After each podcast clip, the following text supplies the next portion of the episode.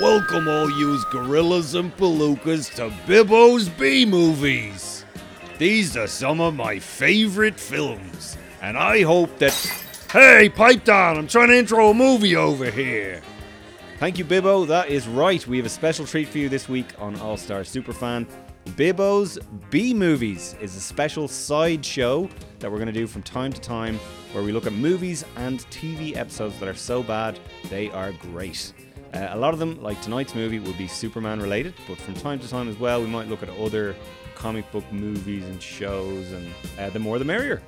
Uh, joining me, as always, is Midland movie buff and Judd Nelson super fan, Mr. Alan Burke. How are you keeping, sir?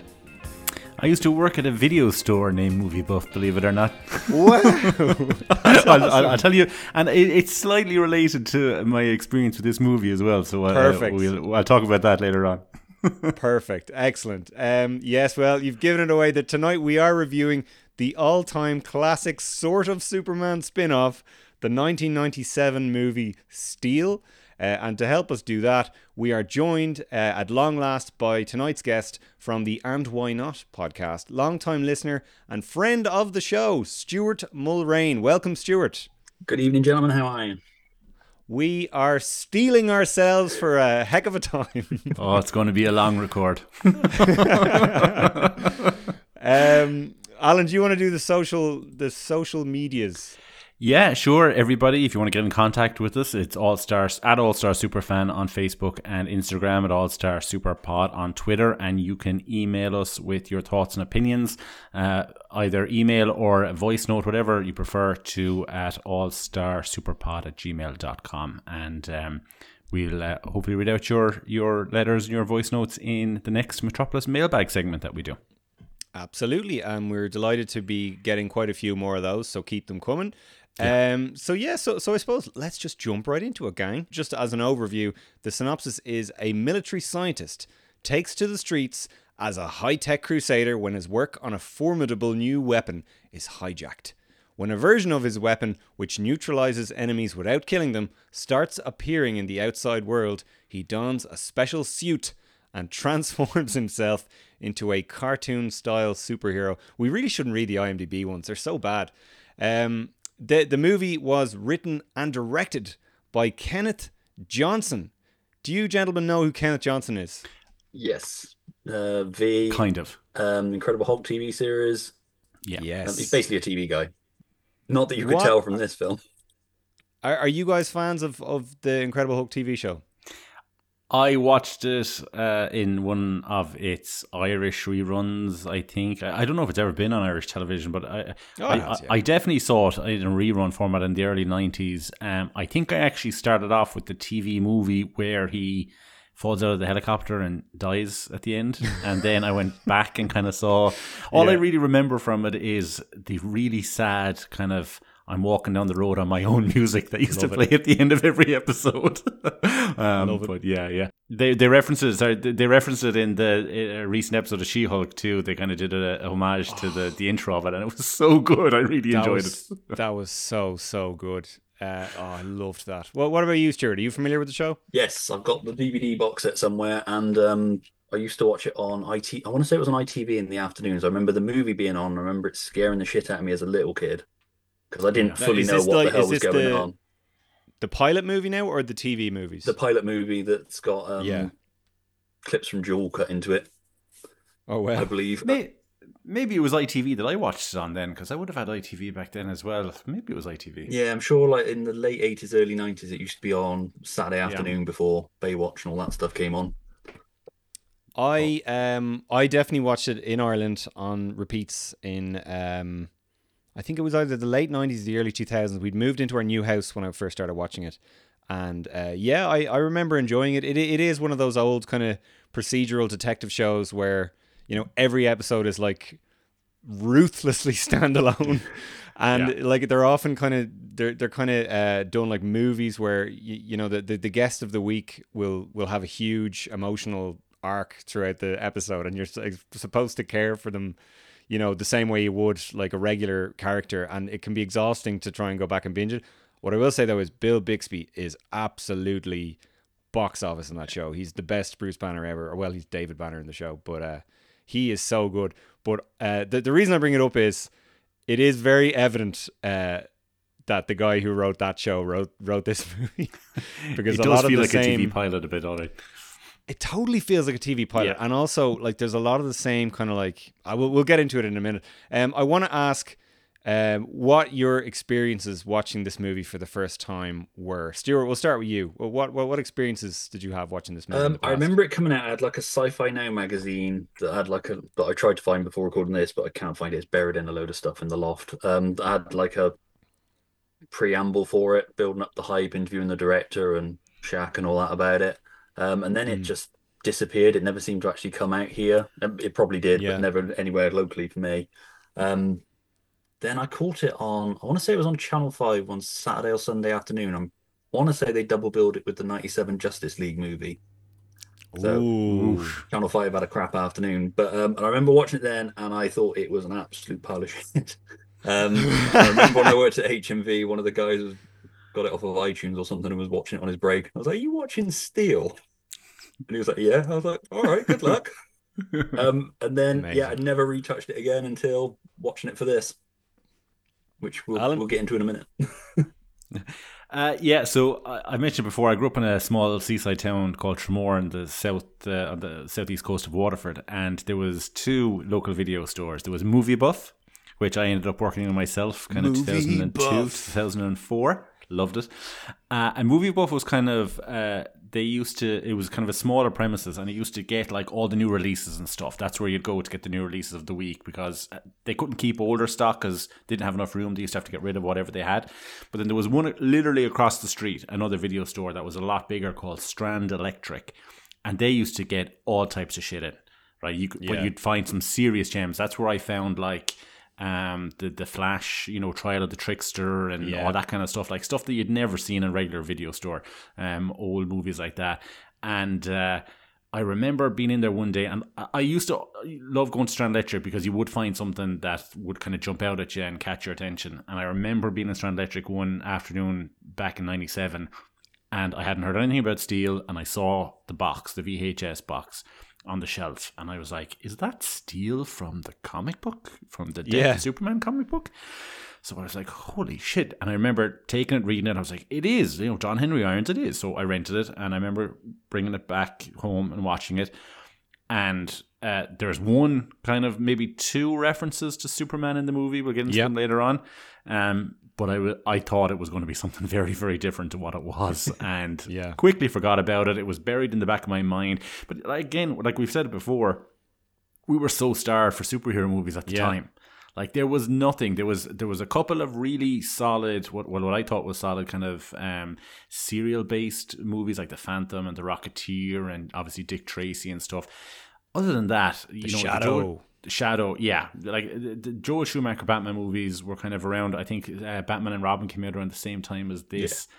After that, there was nothing really around for that whole decade. So, like, it was. I was so excited to see a, a Steel movie, but I, I quickly forgot about it. To be honest, over the years, it was Yeah. buried in the in the recesses of my mind somewhere. uh, in the back of my mind, actually. Um, my own experience, I, I, I vaguely remember seeing this in a video shop at some point in time. Well, I don't know, was it my local Xtra-vision or was it was it one of the more like like you were saying, Alan? Was it one of the more random kind of kind of back catalog uh, video shops that where you'd get all the kind of weirder random stuff from the eighties and nineties? Um, I I would be willing to say that this must not have been released in cinemas over here because Not at all. I- like we would have heard about it, Yeah, and I straight to video. definitely didn't. It must have gone straight to video. The other thing is the toys. Like I, I'm only discovering. I only discovered recently that there was an like an extensive Kenner toy line for this for this film. They mustn't have come out here either because I would have seen them.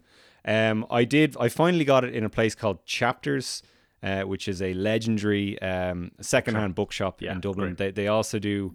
They they did videos for a long time, and when DVD kind of kicked in, they they would sell videos for pennies. So Yeah. when you were a broke teenager, as I was, you'd go to Chapters on a Friday, you'd pick up three or four movies, and you know you'd own them. It was so exciting, you know. So I I did get Steel there when I was about thirteen or fourteen.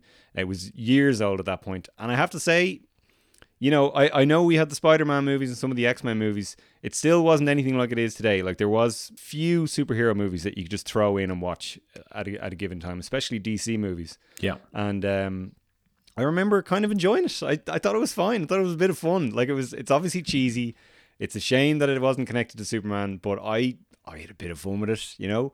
Like, Um, I'd really equate it to like the pilot episode of the RoboCop TV series or the pilot episode of Flash 90 kind of like it's that kind of wheelhouse that it's almost like a pilot that wasn't picked up that they released on VHS. Yeah, if you like 90s TV, you'll love this because it's all those hallmarks. The the budget for the movie was like fifteen million dollars, but I was kind of thinking in my head, or yeah, I was like, ten million of that must have gone to Shaq, because the rest of the movie looks like, as you said, Alan, it literally looks like it cost about as much as the the Flash pilot. Like it doesn't, When- and that is better, by the way. like When we when, Obviously. when we had Matt on for our Superman Returns episode, he spoke about the uh, I think he the word he used was transformative experience he had while watching Superman Returns. So I'm really excited to see which one of us had that uh, similar experience watching it this time. Yeah. So I suppose uh, let, let, let, let do, do you want to kind of start us off in terms of uh, you know mapping out the plot of the movie for anyone who hasn't seen it because that, that probably is a lot of people. Yeah, so uh, the, the basic story uh, of the plot is that John Henry Irons works for the military. He's a, a kind of an engineering genius. He, he himself and who I presume, guys, uh, he ha- he has a friend in the military called Sparky. Uh, she's a, a lady friend of his, very similar to Oracle. Yeah. In like Yeah. she en- she ends up in a wheelchair. She's kind of the the girl in the chair, kind of doing all the at the computer, doing all the kind of the computer stuff and hacking into things and stuff like that. So maybe maybe I'm reading too much into it, but that's the kind of impression I got. Um, so basically, they're in the military and they come up with uh, these new kind of next generation weapons, hypersonic weapons, and all that kind of stuff. And there's a, a very evil member of the Breakfast Club, uh, Yeah. who uh, messes around with weapons. There's a weapons test. Someone is killed. Um, Sparky is injured, and there's a big trial. And uh, John Henry Irons testifies against uh, uh, Nathaniel Burke, played by um, Judd Nelson, and. Uh, what happens is he he decides to leave the, the military after the accident, after this accident, after this whole debacle happens. Uh, Nathaniel Burke ends up developing these weapons for street gangs and for crime on, on the street. Is it? It's not Metropolis. I can't. No, it's I think LA. it- no, actually it, it's it is it's just LA. LA. It's the yeah. most deserted LA you'll ever see on film. you'll ever see. And Uh, I was trying to think, Stuart. You you might know this. Are, was it filmed in LA or are we doing a Toronto job on this? I feel like it must have been because he was playing for the Lakers at the time. They're not going to. Yeah, I feel I'm pretty was sure LA. it was LA because I think a lot of the things are Yeah. like you can see where they shut off the street. Yeah, yeah, yeah, yeah. Uh, Sorry, Alan. So, uh, so, so Nathaniel Burke teams up with other criminals. They he develops these weapons and they're released onto the streets. Shaq sees what's happening and he decides to develop uh, similar kind of weapons himself and a suit of armor to go out and take on these guys and get the weapons off the street. That's the the the by the numbers uh, explanation of it. Uh, But before we continue, actually, Alan, um, and I'm sorry I didn't bring this up at the start of the episode, uh, I just want to congratulate my co host, Alan Burke. He actually reached out to one of the stars of this film to work out a sponsorship deal. So we, I, I'm very proud to say that All Star Superfan is now sponsored by Raycon earbuds. So Alan, thanks so much for organising that. I knew you were going to do that. That's not true. Uh, Stuart's like, Wait, really? what? Stuart, I can see Stuart's like, No, really? I, I genuinely thought you were going to say Dan Attics. What? You didn't? You didn't email them? Uh, for those for, for those who don't know, Ray J's in this movie, ladies and gentlemen. the star the, the star of one of Alan's other favorite films, Kim Kardashian superstar. I'll cut that out if you want me to. no, leave it in. Leave it in. Well, Um, he certainly did. Sorry. we've just we've lost like eighty percent of our listeners. um, but yeah, so it's it's it's a pretty straightforward uh, plot. It's a, it's pretty straightforward setup. Um, it has absolutely nothing to do with Death of Superman, uh, Reign of the Superman. Really, No. there's no kind of link there at all. If you it is an oddity, but if you if, if that's the reason that you wanted to get it to, to check out, you know, to see something related to that storyline, forget about it. It's got nothing Well, to do with that. I, I will disagree with you there, Alan, insofar as uh, he is bolstered to become Steel by the death of someone. it just isn't su- well, kind of. It, it's not Superman. It's Dylan McKay's uh, uh, estranged. Um, s- sorry. So if anyone watches Beverly Hills 90210, which I seem to reference a lot on this show, You do. Dylan gets Dylan gets swindled out of his millions in season four by a woman who is the mother of his uh, his stepsister, and uh, she's she plays the United States senator, Senator. who dies who dies at the start of this movie. yeah, and if you're going to replace Superman with someone, you know, nameless senator yeah. I- I I lady is the the one. senator, I think it's the cop. It's his cop friend when he sees her get injured by him. That's But I true. don't think- That's that's what No, fires him up. he- He doesn't Oh, really yeah, seem to you're give a shit about the senator. It's only because um, Sparky got crippled that he. well, he, he did testify against. Uh, he does testify against Burke. And to be fair, that trial. senator did go to Burke. Yeah, crank it up. Yeah. Oh yeah. Sounds Crank it up great. a yeah. Go yeah. ahead. So, Crank it up Um, to what- 11 for those uh, Spinal Tap fans out there. Ooh, Spinal Tap, very apt. Um, the uh, I I think Judd Nelson plays a serviceable poor man's Lex Luthor in this. I I I, I think he's definitely. It feels like a TV. It feels like a Lois and Clark villain, like all the way down to the, the you know the the bullshit sonic blaster weapon. You know, it ju- it's just made for TV. That. Well, I have a question. I have a question for the two of you. Is Judd Nelson a good actor? Ooh, there's a spicy he's, one. he's a very Judd Nelson actor. Um, I mean, he's great that- as Hot that's a Rod in spicy Transformers the answer. movie. That's probably the most because he usually plays sleazy guys, doesn't he? Because he's got those. Um, Yeah. It's like St. Elmo's Fire. His character's. I mean, you're not really supposed to like him anyway, but he's just got this intense look, like he's gonna like. He's kind of the yuppie guy in that, isn't he? Yeah, Yeah, he, he's, he's, kind he's of the yuppie. Republican yup, yuppie guy. So Because I think all I know him from is St. Elmo's Fire. I'm a huge Hmm. 80s uh, movie buff. St. Elmo's Fire and obviously The Breakfast Club is his is his Yeah. big, big role that everybody he has my kinda knows him all-time favorite bit in the Man on um, Man in Motion video for, that go went with uh, St. Elmo's Fire. Where um, All right. as Johnny Parr has sung to everybody and then they're walking off, Judd Nelson walks behind him. He's got a look in his eyes like, "I'm gonna fucking kill you, man." yeah, yeah. There's all in his eyes. It's like he'd rather be anywhere else but this music video. I haven't I haven't seen him in anything in a long time. He was in. Was it Veronica's Closet? He was in for a long time in the nineties, and then he was He in was Jay definitely and in Silent. Bob Strike Back. Was he? Yeah, he was the sheriff. The let's all go back to the the station and sheriff. corner us some drunks. Was that not And that's I Judd thought that was Diedrich Bader. No, no, that's that not not Judd right? Nelson. Deirdre, ba- uh, Deirdre Bader was the security guard. the security guard. You're right. Yes, Ah, you are Judd right. Nelson's the okay, sheriff who teams up with Will hmm. Ferrell when they're chasing Jay and Silent Bob. Okay, I need to go back and re. I I think he's kind of one of those. He's kind of baby faced, and I think it worked really well when he was playing like a teen heartthrob or college kind of thing. But once once he kind of got like well into his thirties, he just looks a bit silly. Like he d- like he's he doing comes all across these as badass. rather than sinister. Yeah, like he's doing these kind of sinister looks in this movie, and you're like, you can't take him seriously. He's just this this Yeah. short little man. He's all he's big all leather jackets in this as well. Like Oh, the Alan leather, Burke. the brown leather Alan. jacket. I have written down in my notes that the leather jacket in Judd Nelson wears in that scene in Steel is the most 1996 jacket I have ever seen. There is an entire cow's worth of leather on that collar. You want it. You want it. I can see it in your I eyes. Do, You want it. I do want it, Alan. I do. I, I do love Um, the slimy little wave he gives to the woman as the elevator door shut. Yeah, I, I liked it. And uh, to be honest, I I liked him. He was hammy. He's hammy in it, and it's it's all over the top. But he seems to. I, I, I watched one review of it where they were like he kind of phones it in, and he, he's not really invested in it. I think he had a bit of fun with it.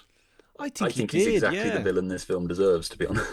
Yeah, I, I don't necessarily mean that in a bad way, but I think if you'd have had like a John Shea or somebody like that, yeah, like properly Oh, Stuart. throwing in a performance, yeah. Th- there's a bit there's a bit when they get into an elevator right and the whole thing is the, the it's the most 90s thing ever the guy who owns the video arcade also Willie, sells Big Willie. Big Willie, for some reason, also sells weapons on the side, and they the the lady goes into the elevator to go to the lower level, and the button to get to the lower level is LL. And I was thinking, oh, would it have been so hard? Would it have been so hard to just say shared universe, Lex Luthor, Judd Nelson is working for Lex Luthor, maybe John Shea is there for one scene, or or someone else like You know, connected it to the Nicolas Cage movie. What do you think the have been so story is here? Could they reference? uh, Like I know there is references. There's just two very brief references to Superman. There's his Yeah. tattoo, and then there's um, Richard Roundtree says, "You're not Superman, and you You're ain't not getting paid." Superman, you know. Yeah. Um, Does Superman uh, exist in this universe? No, I don't think so. I think for all intents and purposes they designed it so that he didn't, but I'd like to think that he does. Because Why not? The cop also res- references the Batcave, which seems like something only Yeah, Batman would but- know about. It feels to me but if like the it's the- Flash TV series where they go to the cinema to watch the Batman movie, and he calls Yeah. his reporter friend That's Lois what I'm Lane. thinking. Stuart, I'm I would thinking. say I know what you're saying about the Batcave, but in the '60s show and presumably the Schumacher movies and a lot of kind of like more campy versions of Batman, everybody knows about the Batcave. They just Yeah, don't know where it is. So it could be that. The only thing that uh, that firmly suggests that Batman and Superman and all that are fictional characters is the Batman Forever arcade game. Yeah. is in the I've background. got that in my notes. But again, but again, I- I maybe that Batman at is just maybe he's just a public superhero in this universe, and Well, there's it's just just the pictures of him. universe. and- We know he wanders around in broad daylight where everybody can take photos of Yeah. him. He, he fucking appears and testifies in court in the Schumacher So universe. you know, Dean Cain Superman, Val Kilmer Batman could be canon as far as I'm concerned. I know the movie. Kenneth Johnson is one of these guys who tries to take everything like with the Incredible Hulk show.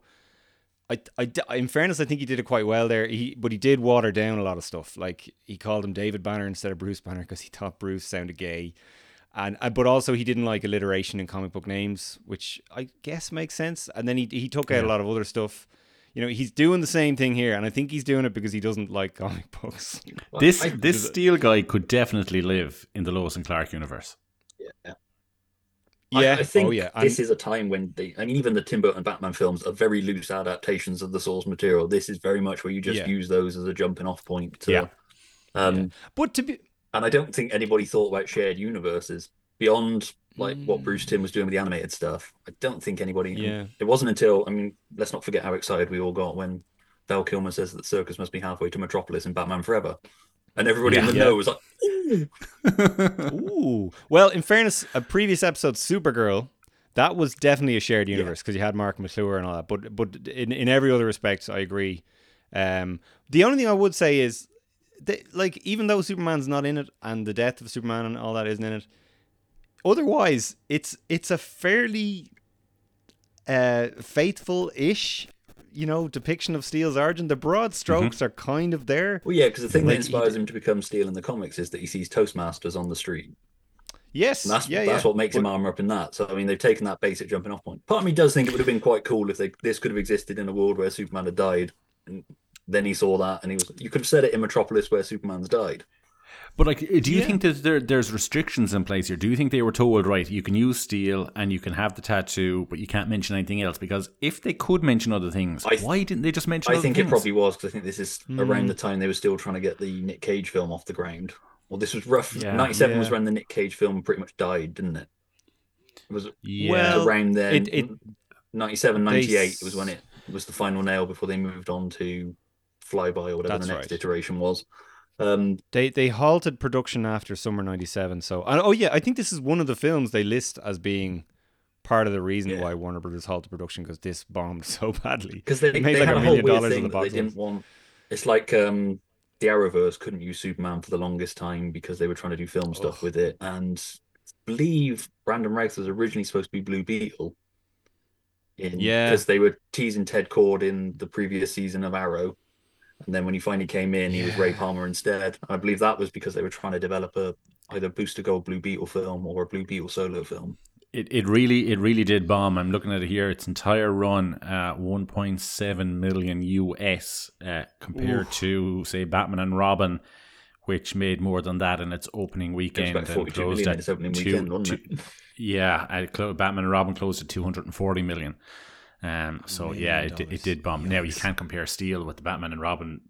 You know, I know, No. Ba- you know, it's it's it's it's water and oil. Like they're they just it's two different things. I, I do wonder. It's Michael what- Jordan and Shaquille O'Neal. Yeah. I do wonder with what's gone on recently with Warner Brothers whether, you know, this would have been the Batgirl of its day had. Possible. Interesting. Because by all Yeah. accounts, Batgirl was like, you know, a high budget TV movie It was too high Yeah. budget for it to be a TV thing and too low budget to be a film. To and this a sort of feels yeah. like it sits a little bit in between this because the budget, even by 97 standards, seems quite high Yeah. for, for a TV Yeah. thing. And it does, it looks better than. I'd equate this probably being as closest to maybe the Flash pilot.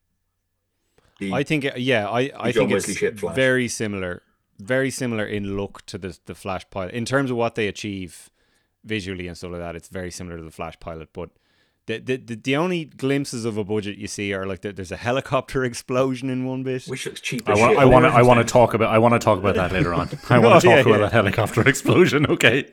Okay, okay. Where were did did we recap the movie? I forget. Yeah. Yes, so yeah, I just did. gave just just a general overview, but We, you. we, I we did a to say you, setup so it doesn't spoil it for anybody that Yeah. does want to. you, Oh, you yeah, mentioned spoilers. it. You mentioned it earlier, Stuart. Richard Roundtree yeah. is in it, like Shaft himself. Never mind that. And there- John Hawkes is in this. Oscar nominated John Hawkes is in this film as the mugger. Oh, Who was in the that's who that sessions and is. Winter Winter's Bone and Jeez, I didn't even. I didn't even notice that. because I was like the older cop that he saves from the helicopter falling was in a couple of the Fast and Furious movies. Um, you got Hill Harper from um, CSI New York in it. I was like, that's that guy. That's that guy. That's that guy. Uh, lest we forget, legendary character actor Charles Napier is is in this movie, a stalwart presence of film and television. It's the only Like, way you can go. no film. is beating you to death, though, isn't it? yeah. Well, there you go. No film with him in it, or or TV show with with him in it, is is devoid of merit. I think he's he's go, great as ever. He plays a general called, or no, he plays a, a colonel, Colonel David. Yeah.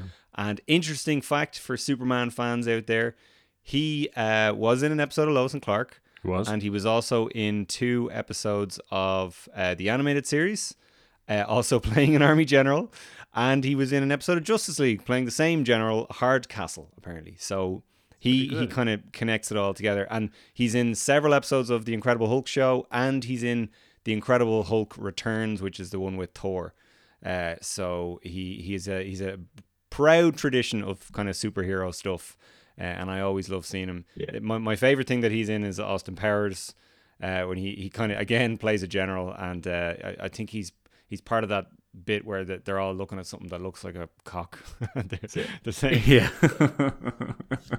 I was gonna say the one of the things more l- more so than the Superman link not being explicit. Um, the thing that annoys me the most about Steel the movie is that he can't he doesn't have any kind of like jet boots or boosters or anything like that. No. And you know, I, I would understand if they're trying to keep the budget down and they don't think they can accomplish you know, like flying effects and all that. But there's literally a scene where he pulls out a grappling hook and it's basically the same thing as flying. Like he he flies off into the air and you're like, could we not just say that he has a, a you know a thruster or something like Well, that? He's able to fly for thruster on the 15 seconds. Of Annabeth Gish's um, wheelchair at the end. Yeah, They do, It's yeah. like, why not just say that he can fly looks for that so one bit? Stupid going up on that grappling line as well. He does. It looks The like an grappling act- you know like you this- to like dangle your Batman action figure from a bit of string. Do you remember that old uh, that old Kenner um, 1989 Batman figure with the yellow rope belt? Yes. yeah, it's exactly like that. Oh, Uh, goodness. What did you guys think of the suit? The, Very the nice rubber suit. suit. Yeah. It's, it's you call disappointing it 'cause rubber? I mean, I got the comic figure, and you look Yeah. at that suit and how cool that looks. I, I get that you know the mask makes zero sense in the comics. It's like how does he have any expression if it's a metal Yeah. mask? But and I get that you know you possibly couldn't have done that. But it's the fact that these bits of his helmet sort of wiggle, the bits by his jaw wiggle when he talks, and And Oh, and that mask, that helmet doesn't make any sense in the film because just shoot him in the face. Now I know you could say that about Batman and RoboCop and everybody else as well, but Yeah. it just seemed to be even more exposed this time. I thought. Yeah, no, I, I've written down uh, Rubie's Robocop uh, costume that you get in the Halloween shop, 25% off the day after Halloween because it's a bit shit. Uh, It's it's quite bad. The thing that annoys me about it isn't even that it's rubber or that it looks rubber or the, the as Stuart said, the bit of the mask that's flopping all over his face. It's the kind of chainmail undersuit he wears underneath it. And like you can see that like his entire palm his is whack. exposed when he's doing the finger. It's like, why did they do that? Like, that's not even a budget thing. That's just a design thing. Like, the, why did they ever think that would look good? It looks dreadful. What's it? Because you get this Um, reveal of him in the suit, and you're like, it's got the music swells and everything. And I was Yeah. just sitting there watching. I was like, I don't think this reveal is as impressive as they think it is. No, it's it's one of those suits that like might have kind of looked sort of good if they lit it right, but they don't. No. Like it's Yeah. everything's like floodlit for the entire movie, and yeah, the helmet just looks like it's made it. Like it literally looks like what they make those Rubie's costumes out of, just that sort of cheap rubbery nastiness. And when he's sweating, like there's a bit where he's taking the suit off and he's sweating. And like he really looks like he's sweating, and then you're like, "Oh yeah, it's because it's, it's all that rubber, and he's in LA." like, It's it's such a Oh, backward not step in costuming. Because you think of how good the John Wesley Shipp costume looked for the Flash. I know it's a different Yeah. beast, but Yeah. you think of how good that looked on a weekly TV budget. And that was red as well. Yeah. Red is like that's a risky color. Like that is a much bigger chance of looking terrible. Whereas this is like steely grey. That's like the ideal color you want Yeah. for something There are like bits this. where it looks good, but it's when he's not moving. It's when he's posing. I feel like Alan's about to drop a serious rant about this. No, no, I'm not. I'm not. I'm not. Do I- it. like I, I, I was just thinking to myself, I, I can completely understand why they didn't give him the red cape. Um, Yeah. And I can kind of understand why they didn't give him the S shield as well because it would invite too many questions. Why yeah, but he lost the S shield, didn't he, in the comics after he had a Yeah, different that's S right, shield, I yeah. think, at one point. But But yeah, overall, it, it it does. Like you said, Stuart, that whole thing with the helmet, you could see them moving the whole time. It was just, it was rough. It was, it wasn't great. As as superhero costumes go, it's probably one of the worst I've seen. And you have to remember the nineties. Fair enough, we didn't have too many superhero films coming out, but what we did have coming out, there were some great costumes. Like Yeah. uh, Billy Zane's Phantom costume Yeah, is top it's tier in my opinion. I think that's an amazing, amazing costume. that's going up for Uh, auction. I was like, if I had the money, that'd be the one I'd get. I get. saw it. I watched Martin Laken's. Uh, yeah, I watched Martin the same Laken- thing.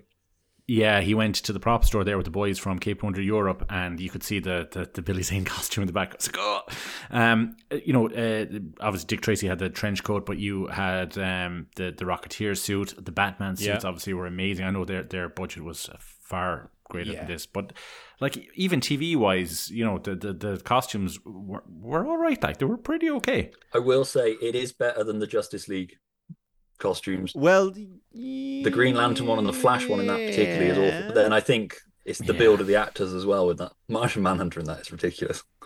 I like that Green Lantern in that thing, the Mint Lantern as people call him, because It's it's all right. It's not the worst offender. Like I say, the Flash one in that is the worst offender the Flash one is bad, And Martian Manhunter. Martian Manhunter because it's David Yeah. Ogden Stiers under it. You're like, really? Why? Have we discovered our second Bibbo's B movie? You better believe it, Alan. You better believe it. Justice League I'm of surprised that wasn't our first, to be honest. Weirdly, that one's never J.M. got a Warner DeMatteis- Archive release. J.M. DeMatteis was so nice about that when we asked him about it. He, he wouldn't shit on it at all because, you know, he said at the end of the day, it's still a, a creative, you know, working on something really hard and they Yeah. were probably working with what they had. He, he gave such a he made me he made me feel like um uh like you know he's such a he's such a better person than the two of us to be Yeah, honest oh yeah, 'cause we're big time. shitting on 'Cause people I'm- all I'm the gonna time shit all and over he that was like thing. you know That's great. someone worked on it and you know things sometimes these things don't work out and whatever he was such a he, he was such a big person about it and he such Yeah. gent. I mean, actually, Actually- off topic. I think to be fair, they were going for like a formerly known as the Justice League mixed with Friends vibe with that, and it just yeah because it was meant to be a definitely, TV series, wasn't it? That was actually a pilot. Um, they just took a swing I- and it missed. on the topic of comics creators and their thoughts on movie adaptations of their work, I reached out to Steel co-creator Jon Bogdanove a couple of years ago about this movie um, on Facebook. I said, John, I'm a huge fan of your work. Uh, at the time, I was reading the mullet era of Superman stuff, and he um, drew a lot of those comics. Absolutely loved them. I asked him what did he think of the Steel movie because I said that I think it actually does a pretty good job of capturing the spirit of John Henry Irons, even though it's objectively not a very good movie. And he responded, I both love and hate that movie. I'm deeply grateful to Shaq for getting it made. Uh, while there are some genuinely charming moments, I can't help feeling a bit resentful that nobody even consulted Louise or myself. I think if they had us in the room, even for an afternoon, Steel might not have come out feeling like a 1970s TV movie. I think, in spite of owing his immortality to the Hulk, Kenneth Johnson suffers from a bad case of geek shame, and it shows in his inability to trust the source material or original creators. Well, that was the weird thing with '90s movies, wasn't it? It was like they were ashamed they Yeah. were comics. It's like even in Yeah. like, the Yeah. Batman opening cred- Batman opening credits, it's based on characters published in DC magazines and Yeah. But Yeah. Jon Bogdanove and Louise Simonson did work on the adaptation, along with Dick. Look, Dick, uh, Dick Stuart is holding it up So for us there. I didn't know there was an adaptation for this. is, I- and I it didn't looks until I was googling where I could find the film to watch and fell down a rabbit hole. I think it was when you set me on the path of looking for toys, which are ridiculously expensive. So That's a shame. to I hear. So- don't- So, I, I was just say. I, I don't understand how you can, and it's a real thing. It's a real issue I, I find with a lot. Like we cover the other program, Superboy, and all that kind of stuff. And and to be fair to Superboy, it's the one that does it where they kind of have comic writers writing episodes and that kind of stuff. But there's so many other films and that where they don't um, engage with the comic book writers or creators at all. I don't understand how you can put you know Louise Simonson and John on the credits. You know they have Yeah. it like it's in the credits at the start, created by, and then not even call them or pick up the phone or say, hey, do you want to come down to the set and go through some stuff with us, or do you want to come down? You know, that that boggles my mind. I do hope that they, by putting them in the, the credits at the top there, I hope they got a lovely big bag of cash, even if it was only like five thousand dollars each or something. I ho- I hope that was given to them because you you you would hope that you know it doesn't Yeah. always happen. Sometimes it does. So maybe I don't know. Out of all the characters that were around at the time, why do you think it was a Steel movie that was made? Shaquille O'Neal. I think yeah, I think it was the Shaq factor, and I think he was possibly out of the Superman characters in particular was probably the easiest one to adapt without having to rely on Superman. Because Yeah. obviously you couldn't do Superboy, and you, I mean, you could do the Eradicator, but it'd be a real stretch to Yeah, pull that Um, out and without like- referencing Superman. It was when I I, was think- when I saw the credits and I noticed that Quincy Jones was a producer on it. I wondered did he have a big? I didn't look into it, but I was just wondering did he have a big kind of a say in what was going on, or did he put in a lot of cash towards it or something? You know, because I know that he was heavily involved with kind of you know not promoting like black heroes and that, but you know, hmm. kind of the black communities and disenfranchised communities and stuff that maybe you know a black super because at the time there wasn't that. There, there wasn't any around. Like I mean, I think No, it was the year before Blade Spawn as well. came out around the same Spawn time. was ninety seven as well, Yeah. but then obviously And Blade was in and then development. Blade was in development and came out in '98. Um, I did read a bit on it 'cause they went to Shaq with a different character, and he said that he was more, saw himself more as Steel. But I honestly can't Like, remember even where if- I read that now. if you look at some of Jon Bogdanove's artwork, uh, you can tell that he was trying to draw Steel to look like either Michael Jordan or Sha- or Shaq. Like even the way he holds himself and some like he looks like a basketball player a lot. So I'm sure they must have been you know actively trying to. That they saw this as a vehicle for Shaq, and that's why it got Was made, Shaq I a think. basketball I, I player? don't Because think. there's nothing in this film that gives you any idea. What what Stuart is referencing there is the repeated or the ongoing gag throughout the entire film of uh, Shaq making free throw shots and missing them because he had a, a reputation of, of being poor at free throws when he played for the LA Lakers. And then the whole climax of the film uh, revolves around him throwing a grenade through a tiny hole in a window of, of a wooden the- room that you could easily smash of, of a wooden room. The longest the, that grenade, guys, had the longest fucking fuse that I had ever encountered in my life. The guy throws it into the room and closes the door, and they have a solid 30, 40 seconds to get that grenade out of the hole. It's totally worth it though for that guy's reaction when he sees the grenade in front of him. Just goes no. And I wanted to talk about that guy as well with the voice. Was the voice real or was that put on? Yes. I he's- that guy's such a bad actor that I was like, is he a basketball player as well? And I had to look him up, and he isn't. He's an actor. I think he's in I Frankenstein, and I think he's the lead monster in I Am Legend. I might be wrong. Wow. He's definitely in both of those films. I might be mixing Those things sound up. about right. I, I found the little bit of information. Um, it's the film started with Quincy Jones and David Salzman, and they shipped it out. They went to Shaquille O'Neal. They wanted to do Hardware, the Milestone comic.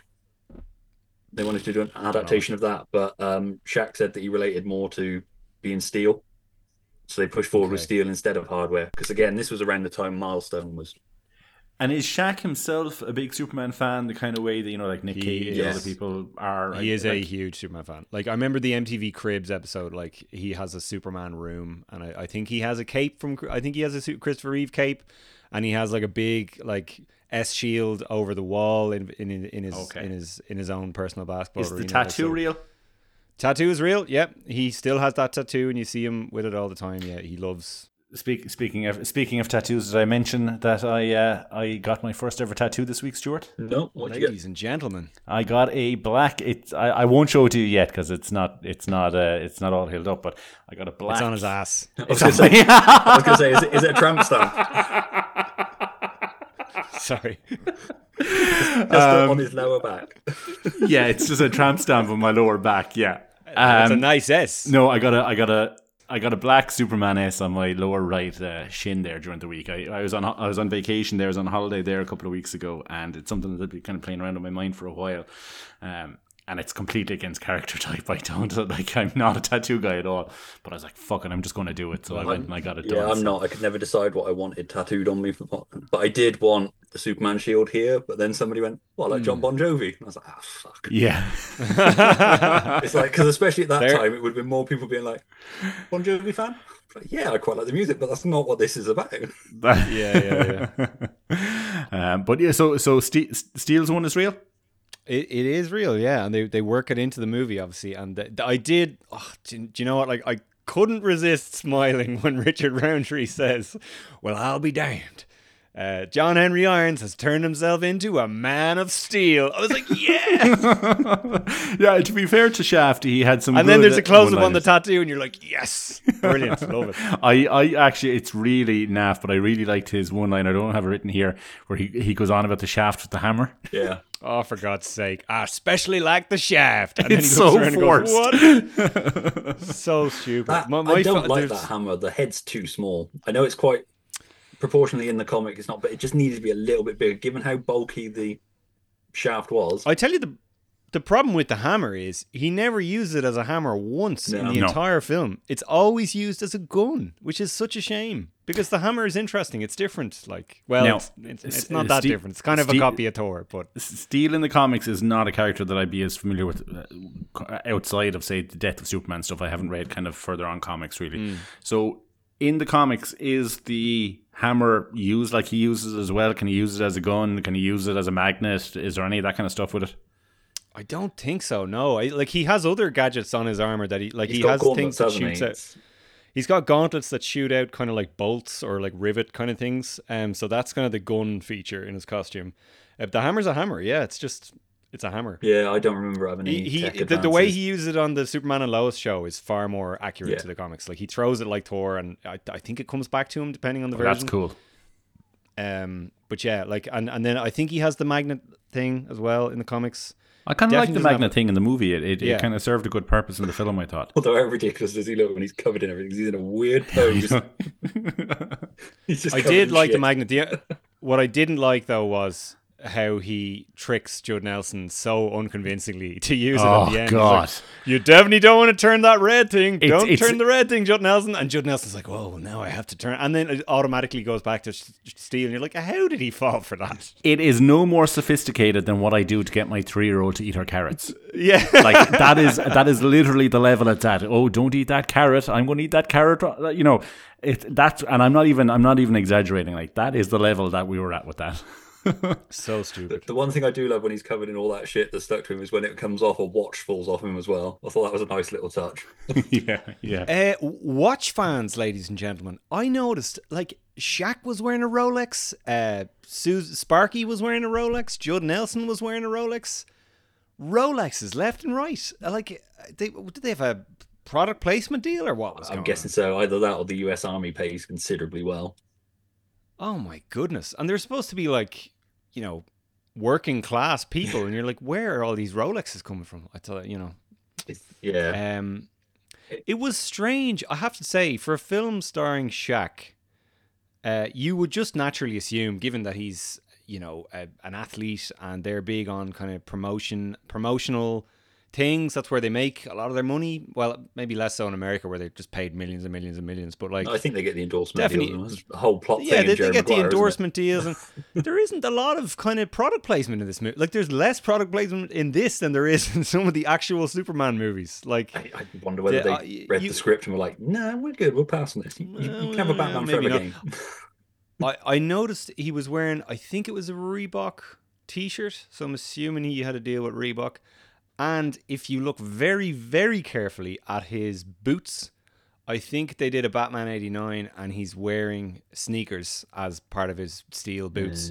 And I did a little Google search and apparently he did have the same way Shaq obviously had, uh, or no, the same way Michael Jordan had the deal with Nike for the Air Jordans. I think Shaq had a deal as well with one of the rival shoe companies, and I feel like he might be wearing those as his kind of steel armor boots. Yeah, So there we go. I can't verify that, but I think that might be the case. If you look very carefully, they do look like sneakers that have been sort of spray painted silver. no. If, if anything, Souffle's got the biggest product placement. Souffles.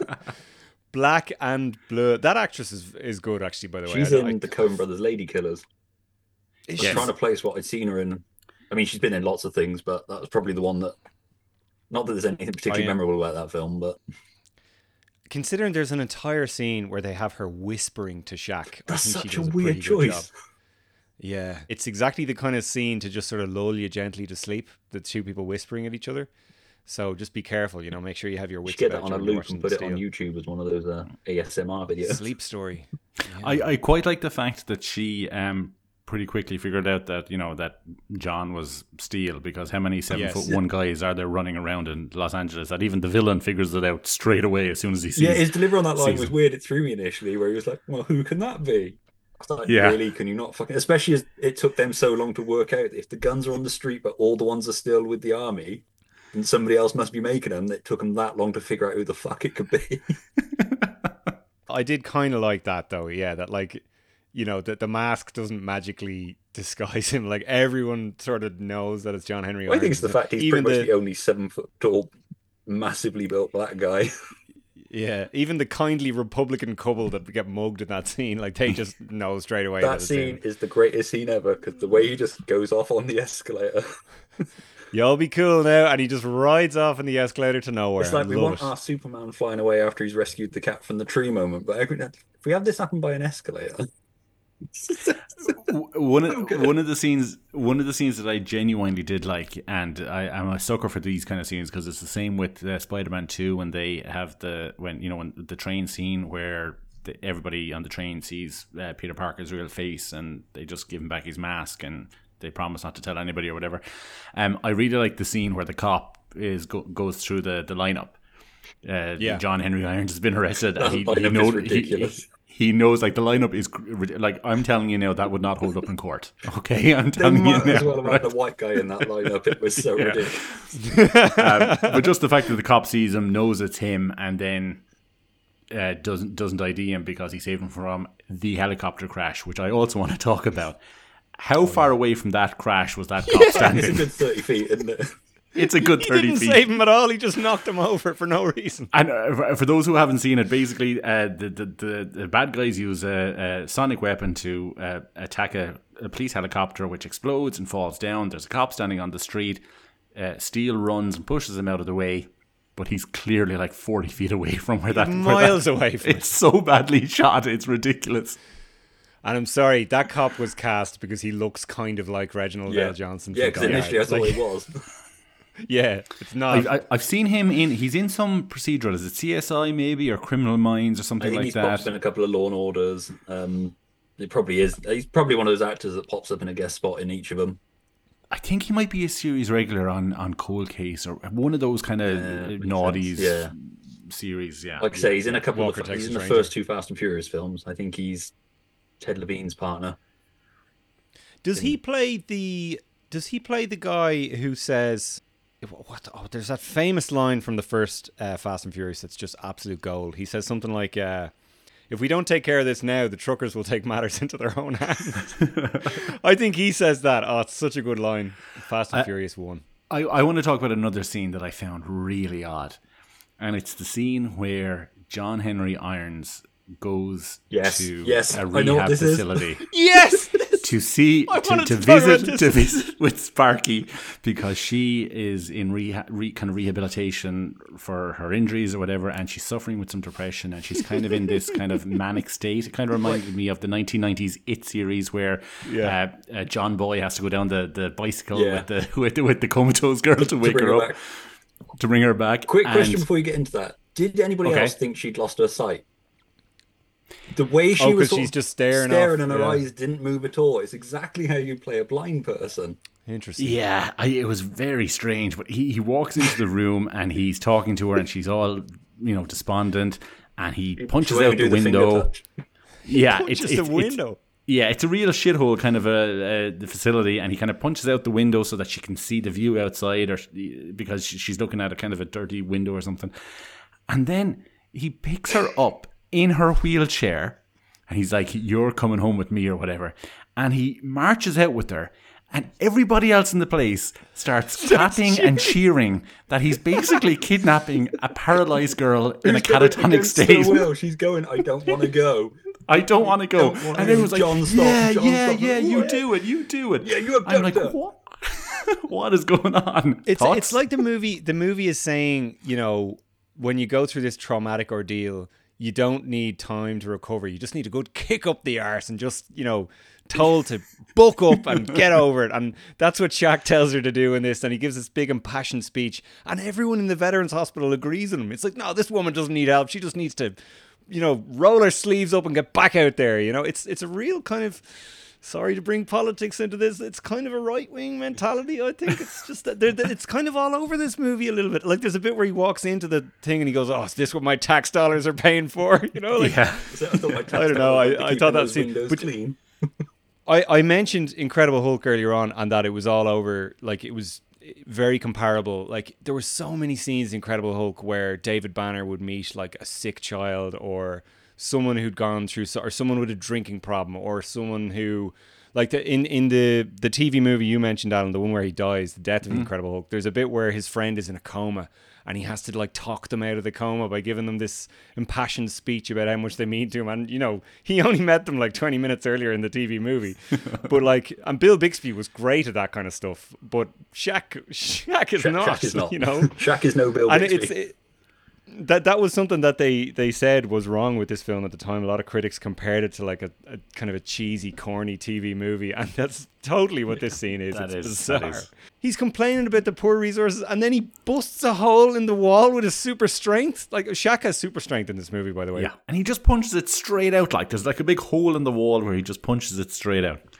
Um, what did you guys think of his uh, steel cave and that whole kind of setup in the junkyard? I actually really liked it. As a set, Me I really liked it. I love that it's like the phone booth doors to get in and out, and Yeah. I, th- I thought it, was It- a gave- really nice, inventive. It's it feels a little bit like what you'd find in like a child's fiction novel or something. About It, it kind of gave me like Batman 66 Yeah. vibes or something. That kind of, you know, the, the, the, the, the way he drives into it. Because that whole, I actually did enjoy that um, motorcycle chasing. yeah, that was good. It's better than the foot chase. I, I Yeah. they, they did they did kind of convincingly well convincingly with inverted commas um they, they they they did an admirable job at like portraying him as like a working class superhero who doesn't have any money and like all the technology is just junk that he found in the junkyard that his computer friend is helping him with fell off a lorry.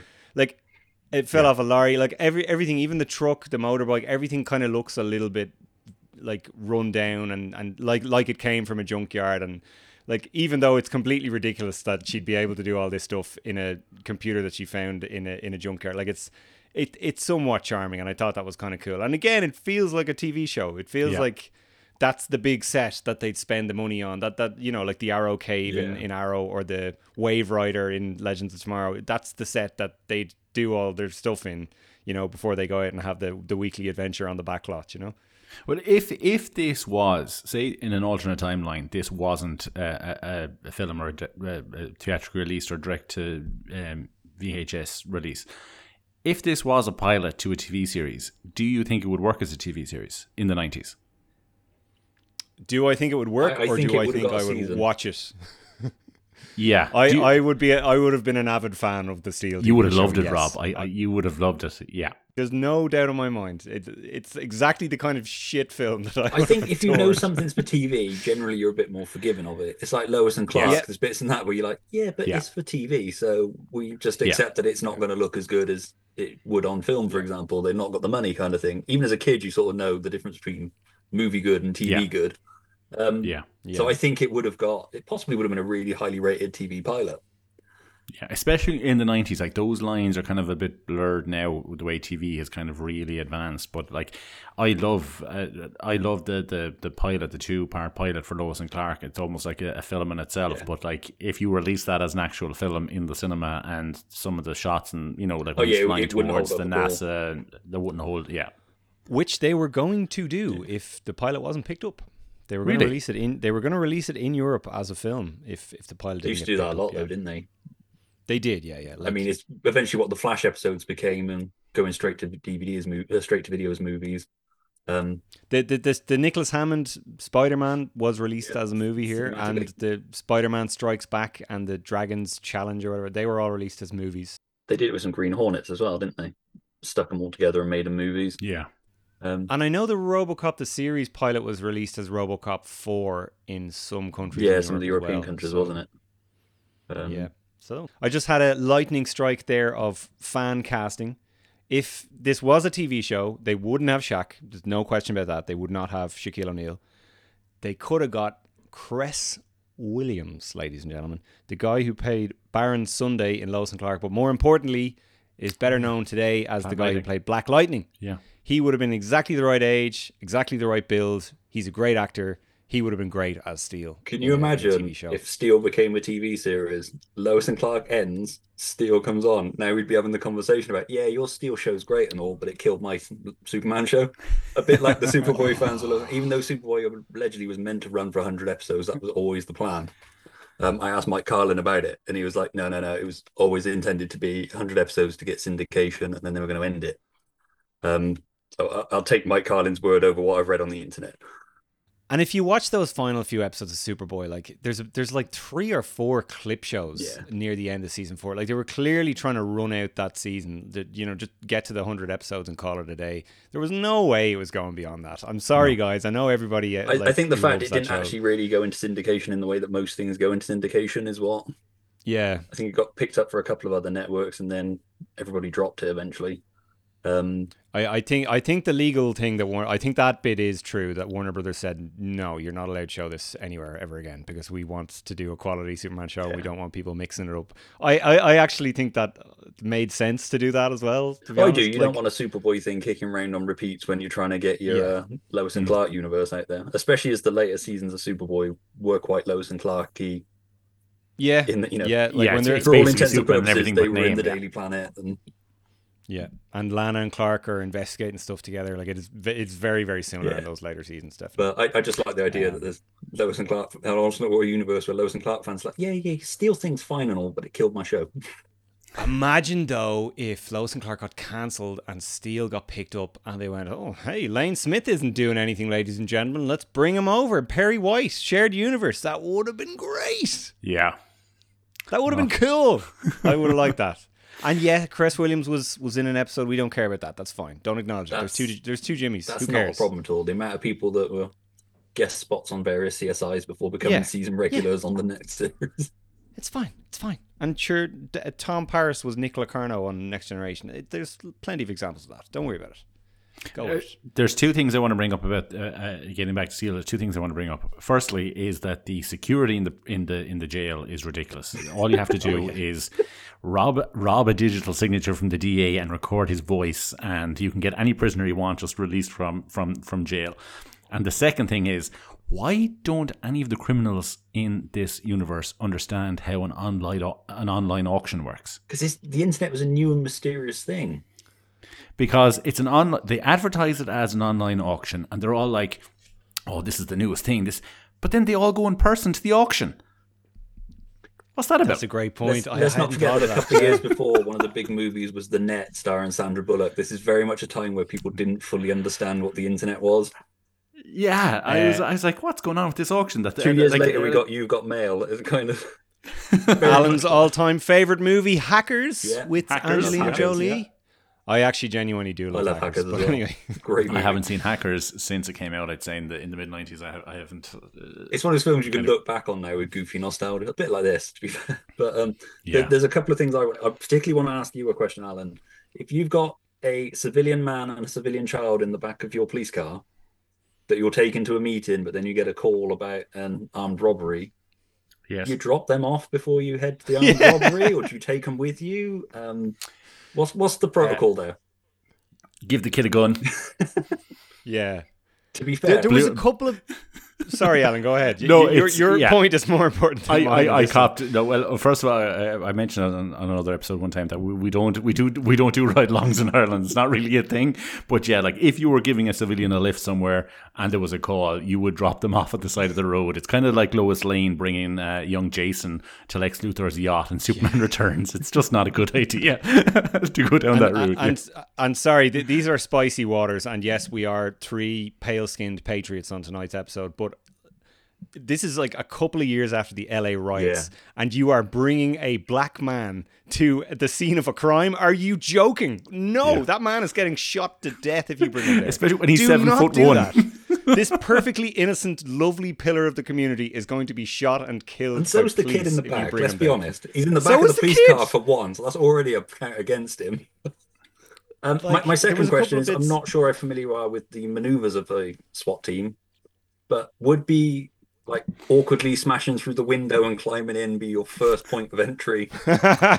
Uh, I have just just to clarify, I have no SWAT training whatsoever, but I I, I do work with a couple of guys who do, and uh, yeah, like there was one point where a guy just walks in with a gun and starts shouting at him wearing a SWAT hat on him. Like there, there's the there's no coordination there. on him anyway. yeah, I just like the Um, idea that yeah, that's getting no. shown in like SWAT training things. Training. This is how you This do it, how do boys. it. Steel, Steel, 1997.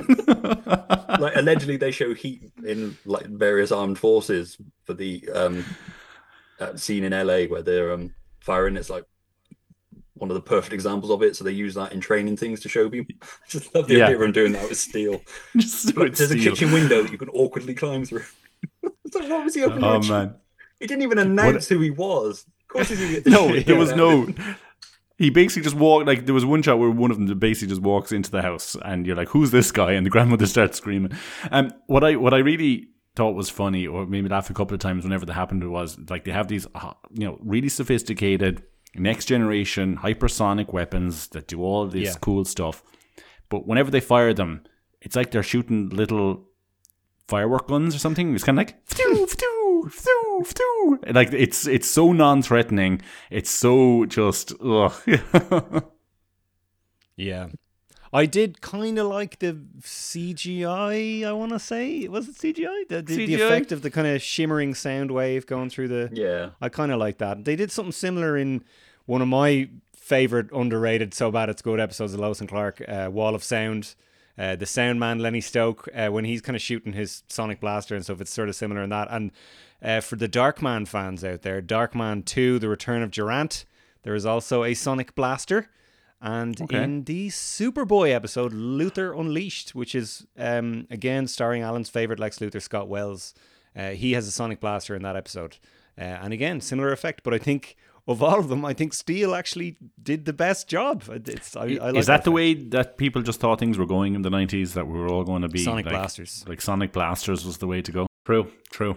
Um, I was impressed actually as well by there's a scene where he's um trying to escape the cops on the bike and he has the hammer mounted on the front of the bike. That and was he cool, turns it, shoots a laser out of it, which I thought looked great.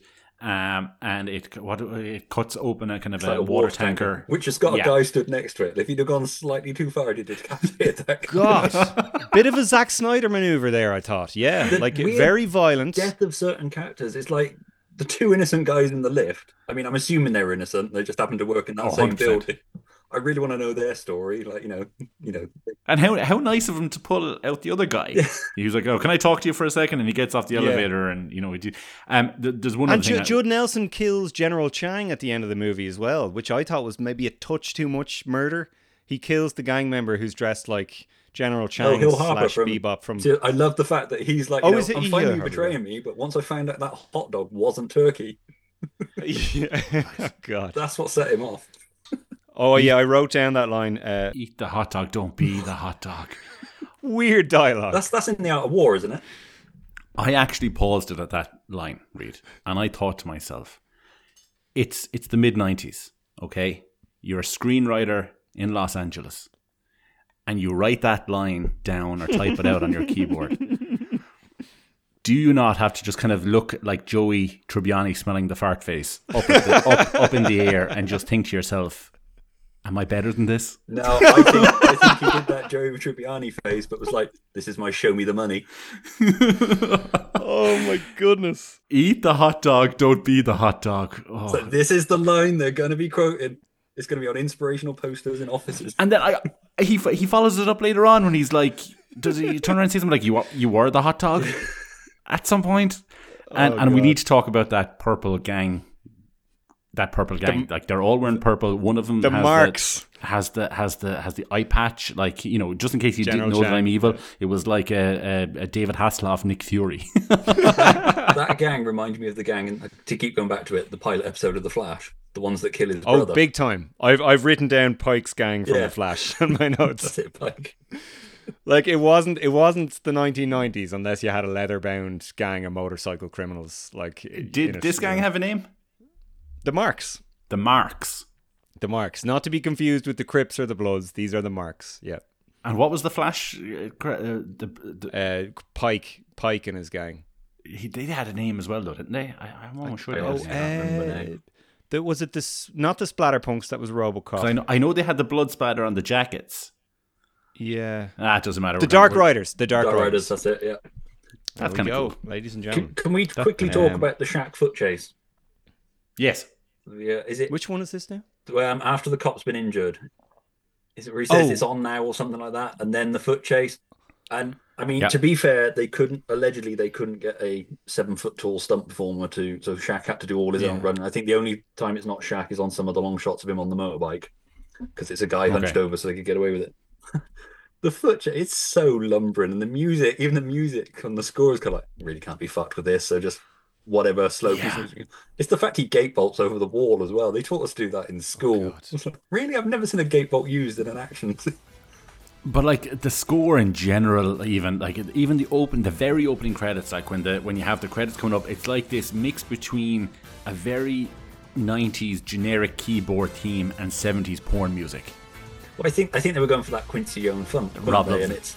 I actually quite liked the scene. I like the theme tune, baby. I do like it. You're whistling it. I was whistling it all day after watching this movie today. Bam, bam, bam, bam, bada, bam. Okay, I'll stop now. Let's let's edit it in here, so people can know what we're talking about. Go, go, going back to weird lines of dialogue, we forgot to mention the very first line of dialogue in this movie is I've got that written down. That's enough, that's enough, that's enough, that's enough. My ass is on fire.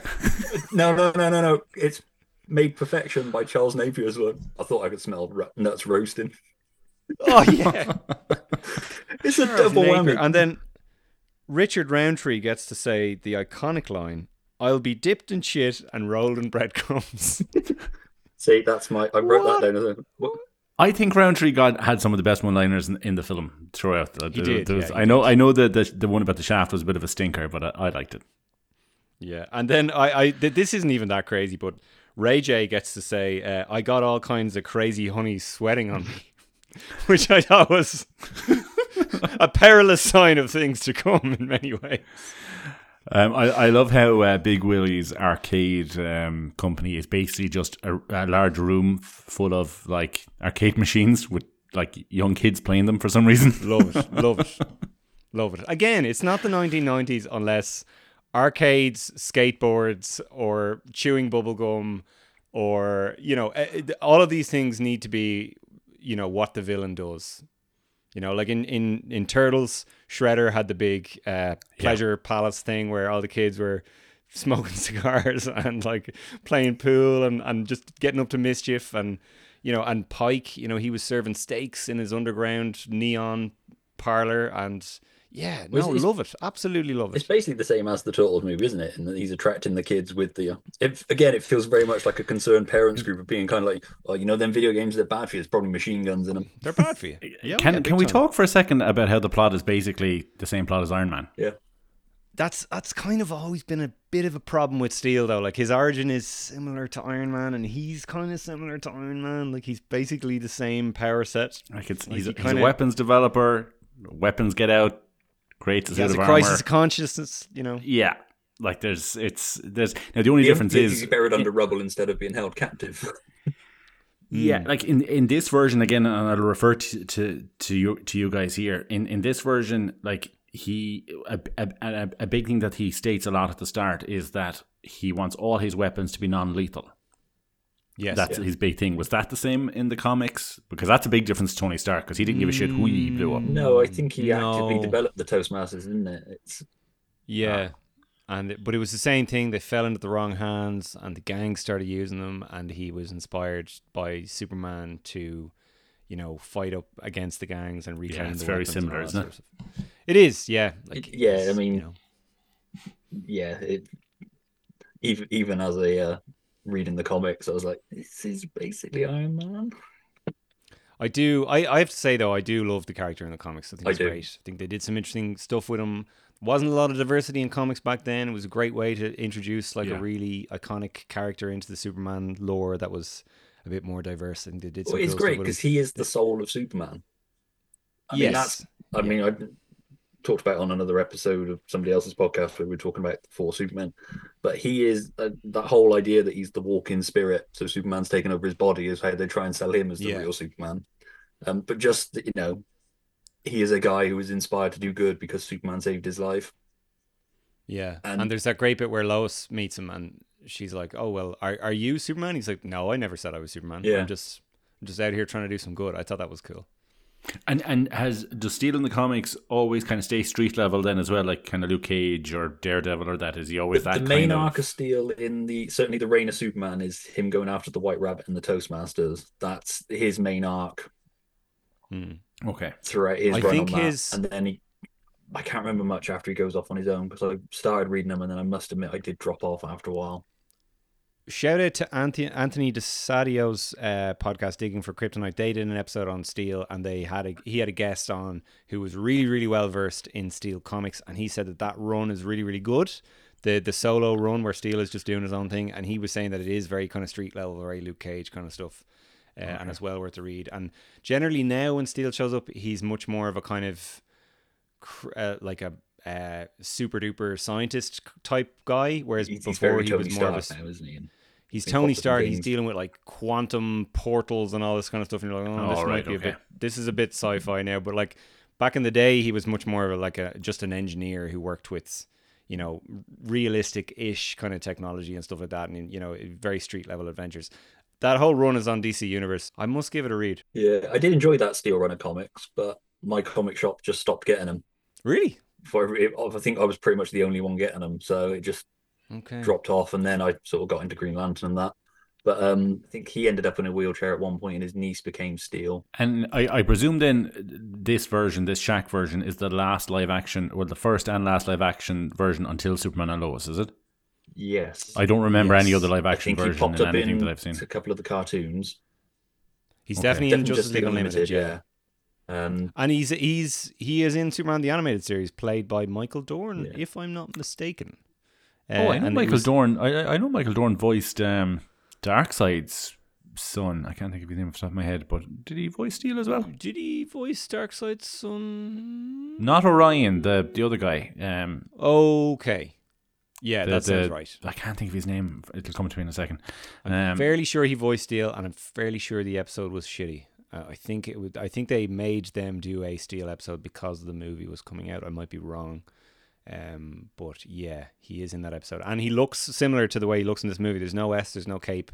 Okay. He's just a guy in a big suit. Now they do have the full face mask thing as opposed to this where he's got the exposed face. But yeah, um, yeah, and then he's in Justice League Unlimited. I think once I actually have the figure of Steel that they made for Justice League Unlimited somewhere. and do you have any of the Kenner line from this list line? Why yes, yes, Alan, yes I do. I have one right here. Um, I hope it's the Jeff Nelson figure. I don't have the With a massive leather coat. tragically i don't have the it, it's amazing that there was there was two very strong live action lex luthors in the 90s Neither of them got a figure, but the No. Judd Nelson character from this fucking movie did. Uh, I, I have this. crazy. I have this steel figure. Um, it, it's kind of a. It, it's not the movie accurate one, of which there was only one, of course. It's he's wearing kind of more of a gold armor on this one. He looks more like the Guardian, and he has a big shield that also looks like the Guardian's shield, and he has his hammer, and then he has um, he has a separate gun weapon as well that kind of looks like one of the sonic blasters in this, which is kind of cool. But yeah, the, I'm- the I'm not gonna were- go were into- good. I'm not going to go into the injustice again about how Steel has a line of figures and Lois and Super and Lois and Clark doesn't. I'm, not, Yeah. I'm not going down that again.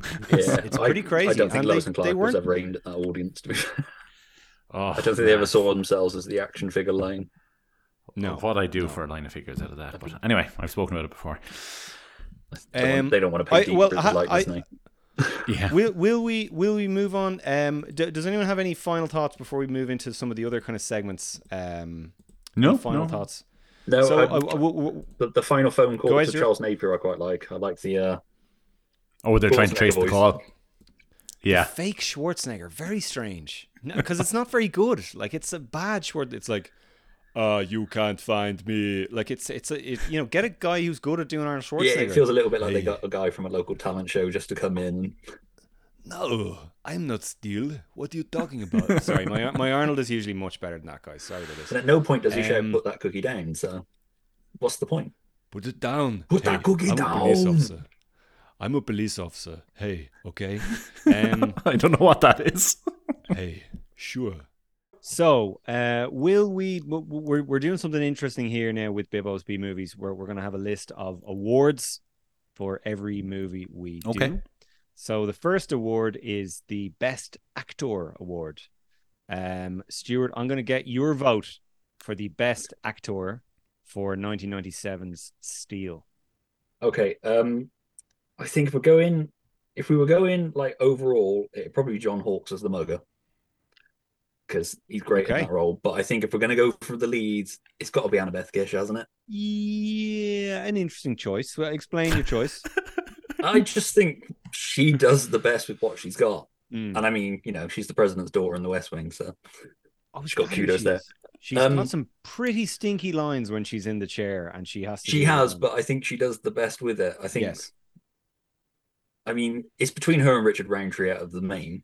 I don't think Shaq is as bad as everybody makes out to be. He's by no means good, but Yeah. I don't think he's anywhere near. it. There's a couple of. He's got a few stinkers when he like Yeah. blows kisses to his grandmother. Just looks creepy and wrong. I Um, think but that generally does anyway. Shaq definitely isn't. I I totally agree. He's not as bad as you kind of expect him to be, and definitely his line deliveries are mostly fine. Like he definitely hasn't had speech training, and like he kind of mumbles through some of his lines, and you can't always hear what he's saying. But he's generally okay, and he's not He's like quite good when Judd Nelson says, "Thanks for selling me out, brother," and he's like, "Don't come at me with that crap" or whatever it is. Yeah, And he actually delivers that line quite nicely. I would Like say, very up and down, but the, the moments where Shaq looks ridiculous is when he just has to like react to something without saying a line, and he just gives this big like ridiculous kind of deer in headlights face, like like Richard Pryor in Superman three when he opens the suitcase full of booze. It's really just kind of it's it, th- those bits It's, are hilarious. it's not his first.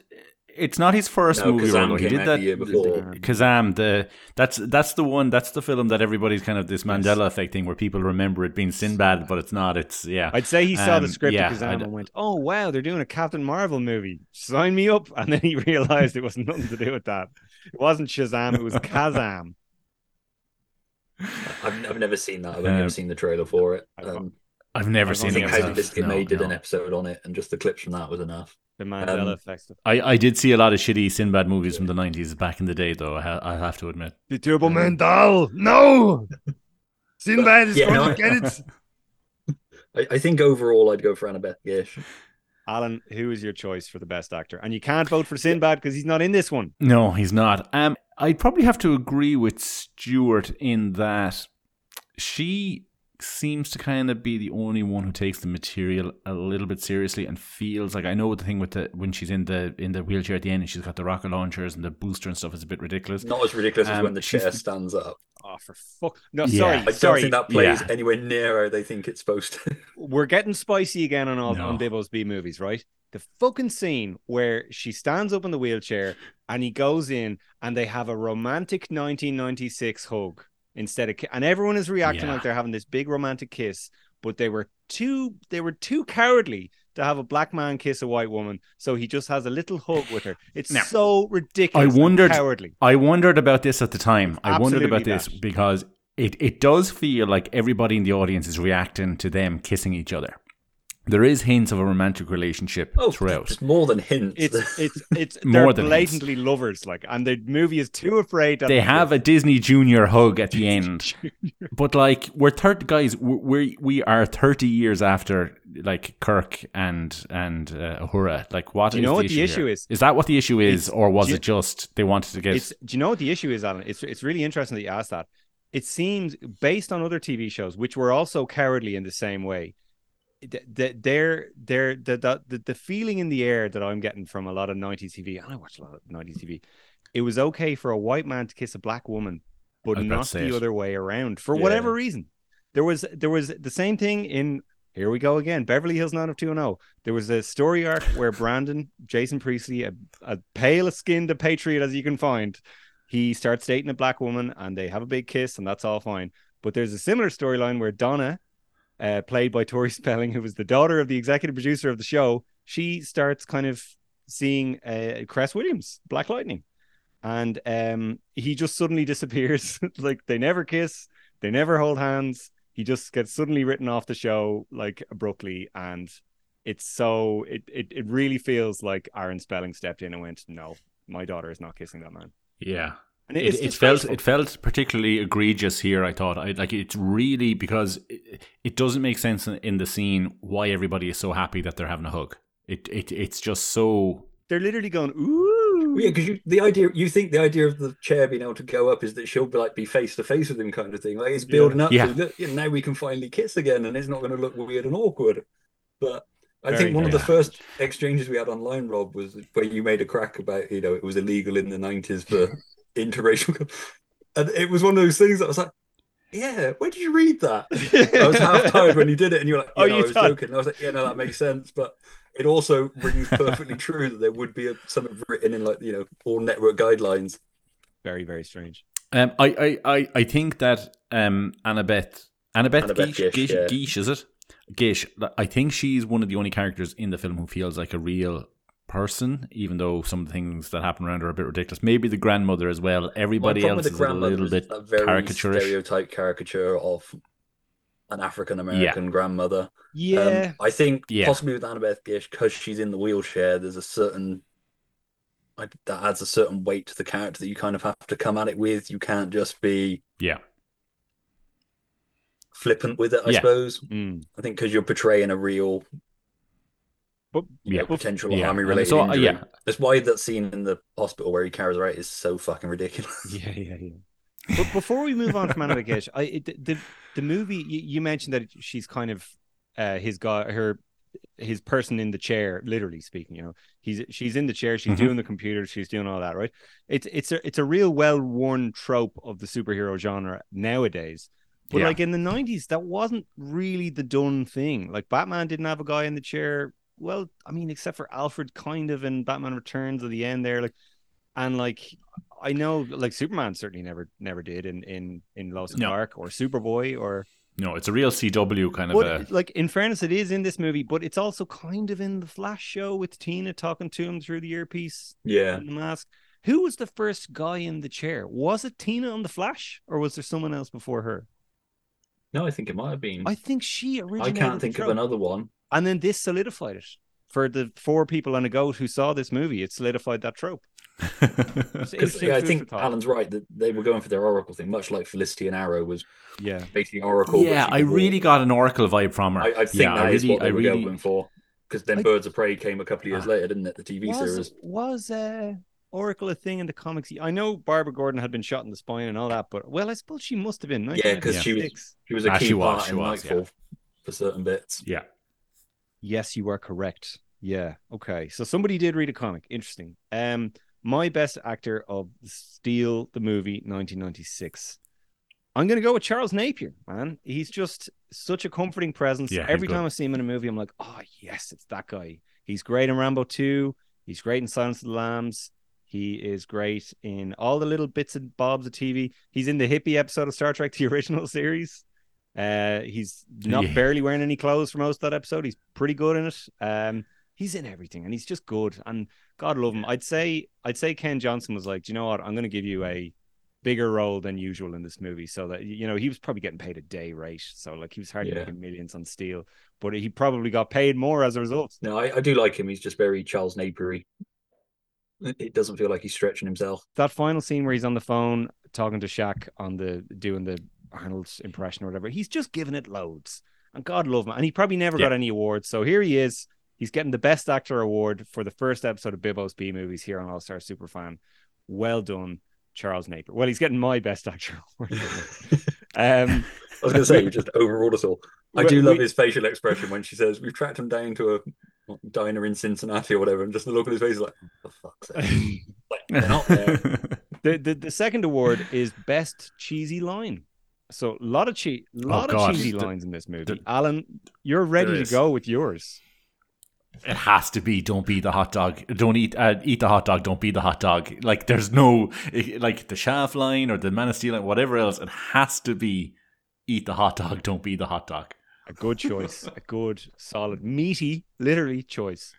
Uh, Stuart, go ahead with your best cheesy Um, line. I, I don't know if it's cheesy so much, but I think the best line in the film, which you've already said, is the the uh, well, I'll be dipped in shit and rolled in breadcrumbs. Good God. It's an amazing line. I, I would say objectively the best line in the movie is uh, I designed the hammer. I particularly I p- particularly like the shaft.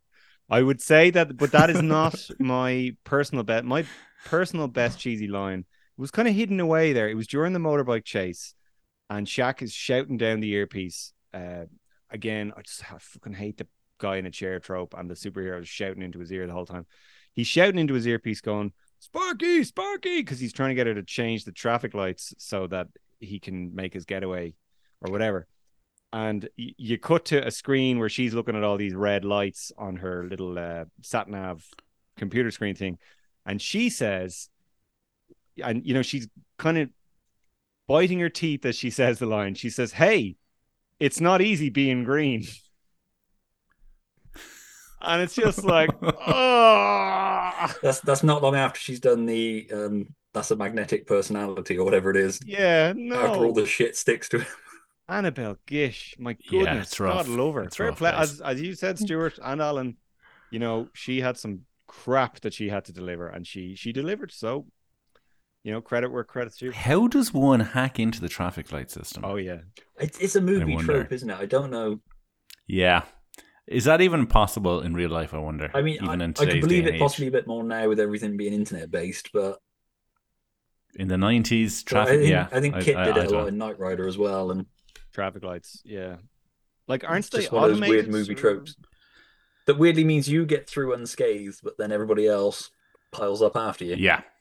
I was also kind of thinking, and maybe you know, you, you you don't need to think about these things. If she's using all these satellites, is there not a paper trail that will lead back to her? Like if she's accessing, surely there's a, like there's this login page that you have to get into to access the satellite. Again, surely someone I- will be able to. Um, I don't know. I'm gonna I'm gonna throw it back to it was '97. The internet was a new thing, but nobody fully knew what it was.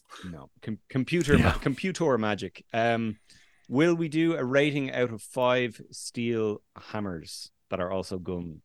Absolutely. Um, Alan, what? How many steel hammers would you give this movie? This is a it, this is a tough one because when we decided to look watch this film and review it for Bibbo's B movies, I was like, "Oh God, this is going to be rough." And then I was messaging you guys when I was watching it, going, "Guys, I could be wrong. I think I'm enjoying enjoying Hmm. Steel. What's what's what is this like?" And by the time the film was over, it wasn't half as bad as it is bad. It's not. No. It's not a great film, but I had I had fun with it. You know, twenty five years later, I had fun sitting down watching it, and uh, it's not getting a five. It's not getting a four. It's definitely not getting a three. I'd say it's between two and two and a half. Uh, Respectable enough. I think two. Two. Yeah, I think I think I think considering the, you know the budget, the era that it was set in, I would probably give it a, a two. Stuart, how many hammers? Um, again, I think, and I know I will preface this by saying that I don't always have the best taste in films. I am me and Roger Ebert are like the two only people in the world who enjoyed Speed 2. Um, Cruise again, control. it's an absolute pile of shit, but I just really enjoyed it. Classic Um, movie that one. I think this film's reputation is a lot worse than it actually is. It Yeah, feels It like is. a lot. yeah. I've got a lot of love for 90s TV, which I think helps. Um, and I did detest this film the first time I watched it. To the and I don't know whether that's lowered my expectations this time, but I actually really enjoyed this. It's shit, and I can't level any form of defense at it. It it's Yeah. a bit like the Star Wars prequels. It's like you can come in with everything that's wrong with it, and I will not argue with it. But you know, there are these things that I also enjoy. Um, I think Yeah. it's very much a one-star film. But I would give it two hammers. Love it. I, I think it's a two steel hammer film. I think if you're willing to just go with it and switch off and enjoy it, Mm. it I mean, it gets repetitive a couple of times. It feels like the Yeah. two scene, scenes with Shaq and people with fucking out on the street patrol are pretty much identical. In that Yeah. he takes out the bad Yeah. guys or doesn't take out the bad guys, gets chased by the police.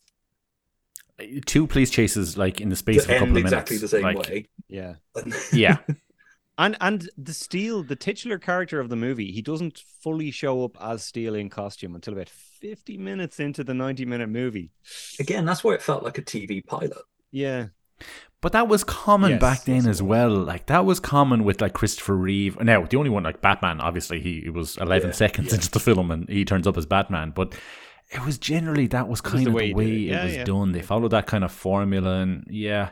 Um yeah, that, that, that that's a great point you made, uh, Stuart. It, it it is a one. It's a one hammer film, but it's I think it from our point of view as as fans of that kind of genre who grew up in the nineties and were there firsthand to see it. I think yeah, Yeah, it- too, is- I As a it's comics fan, it's 100% a missed opportunity to do that character justice. But at the same Yeah. time, it's probably the best Steel film you would have gotten at the time. Yeah. I think if And- they made a Yeah. Steel film now, And it could have been a hell of a lot worse. A lot differently, but And ladies and gentlemen, this is the best theatrical theatrically released Superman movie of the 1990s. By Yeah. virtue of it being the only What- one. What are you going to give it, My- Rob? Steel hammers for this movie. I agree with absolutely every single word Stuart said. I think it is unfairly maligned. It is not a good movie, but it's also not that bad a movie. Um, I would say that you know this had a fifteen million dollar budget. I think eight to ten of those million dollars probably went to Shaquille O'Neal. So it probably only had a five million dollar budget. And with that five million dollars, they made a movie that is a bit of fun, charming, and makes you want to be a superhero. And you know, it it accomplished things with five million dollars that Superman Returns and Man of Steel did not for several hundred million in both cases. For me, anyway. So Yeah. I'm gonna give it Yeah. three stars, three hammers. What? You're more give it positive about it than me. That's crazy. hammers. It is a crap, but like, do you know what? I would give Superman three, three and a half hammers, and I would give Superman four, four hammers. So you're dealing with someone who is willing to forgive when movies are a bit shitty, and this is a very shitty movie. Uh, Superman 3 is solidly a three and a half hammer movie, if not a four. Both keys at the same time. I, I think Uh, with this film as well, it does have the benefit of having likable characters at the center of it. Yeah, no, They're Oh, yeah. characters. I mean, the Judd Nelson villain plot is very thin and pretty much non-existent. There's pretty much zero stakes in it. Poor man's Lex Luthor. Yeah, definitely. But I think I I like the John Henry character. I don't even mind the stupid basketball things. I 100% get what they were doing. It's a bit like the first season of Lois and Clark, where they seem to find different reasons for Dean Cain to do a sport in the opening. And on the basketball thing, I meant to say it earlier on. Fair play to Shaquille O'Neal, the height of his powers, the height of his success, and he was still willing to make fun of himself. He was Yeah. still willing to poke fun at the fact that he that couldn't couldn't make free free, throws. free That, throws. you know, fair play to him. You know, when you consider the, the amount of control he probably had over this film, like he could have easily said, "No, you're not doing that joke. No, absolutely not." Like we look Yeah. at Black Adam, which is currently out at the moment. Look at look at the mess The Rock creates for writers because he he won't allow them to let him lose a fight in a film. You know, like Well, yeah, because that, that was the whole Shaquille thing with one of the Fast and Furious films, wasn't it? Because he Yeah. can't be seen to lose a fight, and Vin Vin Diesel, Diesel yeah. can't be seen to lose a fight. So it's like, how do we pit these two against each other? So you know, yeah, hats off to Shaquille O'Neal or or steel, rubber steel mask off to Shaquille O'Neal. Um, yeah. So I look, I, I if if nobody else has anything to say about the 1997 classic with it with a capital C, uh, Steel, uh, I think we can just about wrap it up for this week's episode of Bibbo's B movies here at All Star Superfan. Alan, would you like to give the socials one more time and we'll call it a night? Yeah, absolutely. Just before we finish up, just in case anybody wants to watch the film um, and doesn't want to order it on DVD or whatever, um, you can get it on YouTube. I think it's two ninety nine to rent it on YouTube. Um, I know Stuart, you had a rough time getting it. You, I've you- got it. I've been assured you it isn't a up getting- pirate. It's just that Warner Archives do really shitty jobs on their uh, made on demand You- discs. But Ste uh, Stuart contacted us after he ordered it, and it was full sure that he he had uh, been scammed him and given a the pirate a quality copy. But is so apparently, low it's just on a the cover. It, it does look like somebody printed it off in their bedroom. But I've been assured that it's genuine. So, and the picture quality on the disc is fine. So, We should point out as well, by the way, that this film is available pre-owned on VHS on www.ebay.com. And in many ways, that is the best way to watch it. Just make sure you also Probably have is, a time machine and go back to 2001. I, I presume it's only a matter of time before we get the news about the 4K release yeah, as well. definitely. So stay tuned for that. um, everybody, thanks a million for listening. Uh, Stuart, thanks Thank for coming having on. It's uh, it's it's been great to finally have you on. I know we've been we've been on and why not a few times, so it's been great to, to have you on. Stuart, before we go, do you want to tell us what's coming up on and why not? um, depending on when this is coming out, we've got um, at the time of recording, the next one out is In the Mood for Love. Then I've got the Death of Superman on Film special with I can't remember the name of the guests on it. Um, uh, I think they've got on Superman podcast. Um, yeah, it's it's you two gents. Uh, then I can't remember. Oh, Masters of the Universe is after that. Oh, And then we go into one. our oh God, I would love to have done that one. then we go into our Christmas special. So it's Batman Returns for our 50th episode because I love Batman Returns. So oh, that's going to um, be great. We're doing one looking at three different depictions of Santa on film. So Santa Claus the movie, The Santa Claus, and The Christmas Chronicles. Um, Wow. And then to round out the Christmas ones, we're doing National Lampoon's Christmas Vacation, and then I'm doing a Films of the Year episode where I'll run down my 10 favorite films of the year that I've seen. Uh, National uh, Lampoon's Christmas Vacation is one of my Uh, number one Christmas movies. So I know everybody's like Home Alone, and the, uh, the National Lampoon's Christmas Vacation is always Yeah, my go-to at Christmas. time. Batman Returns and Die Hard are the three I watch every Christmas, and we watch Elf every year. We put the tree up. That's lovely. So that's our tradition. But yeah, and you can find us on all the usual pod places and why not. Um, I went for a gen- fairly generic name. I realized when you search it in, but yeah, if you search in and why not, it, it should come up now on the top of most of them. So, I, I was on there um, last it year. was or earlier this year, this year. for Star We- Trek Six. Earlier this year, Star Trek Six. I really enjoyed that. It was so nice to talk about Well, something completely I, I different. realize I need to get Rob on to actually talk about a film that he picks because so far you've been Oh. on with two films that I've like had in a long list. So Dick Tracy and Taffin. I was Taffin delighted like? to talk about Taffin. I went on some serious Taffin. rants on that movie.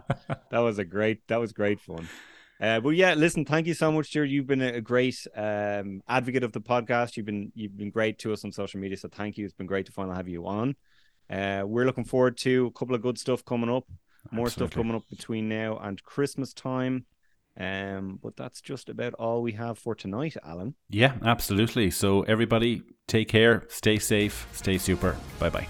y'all be cool now had to throw it in there somewhere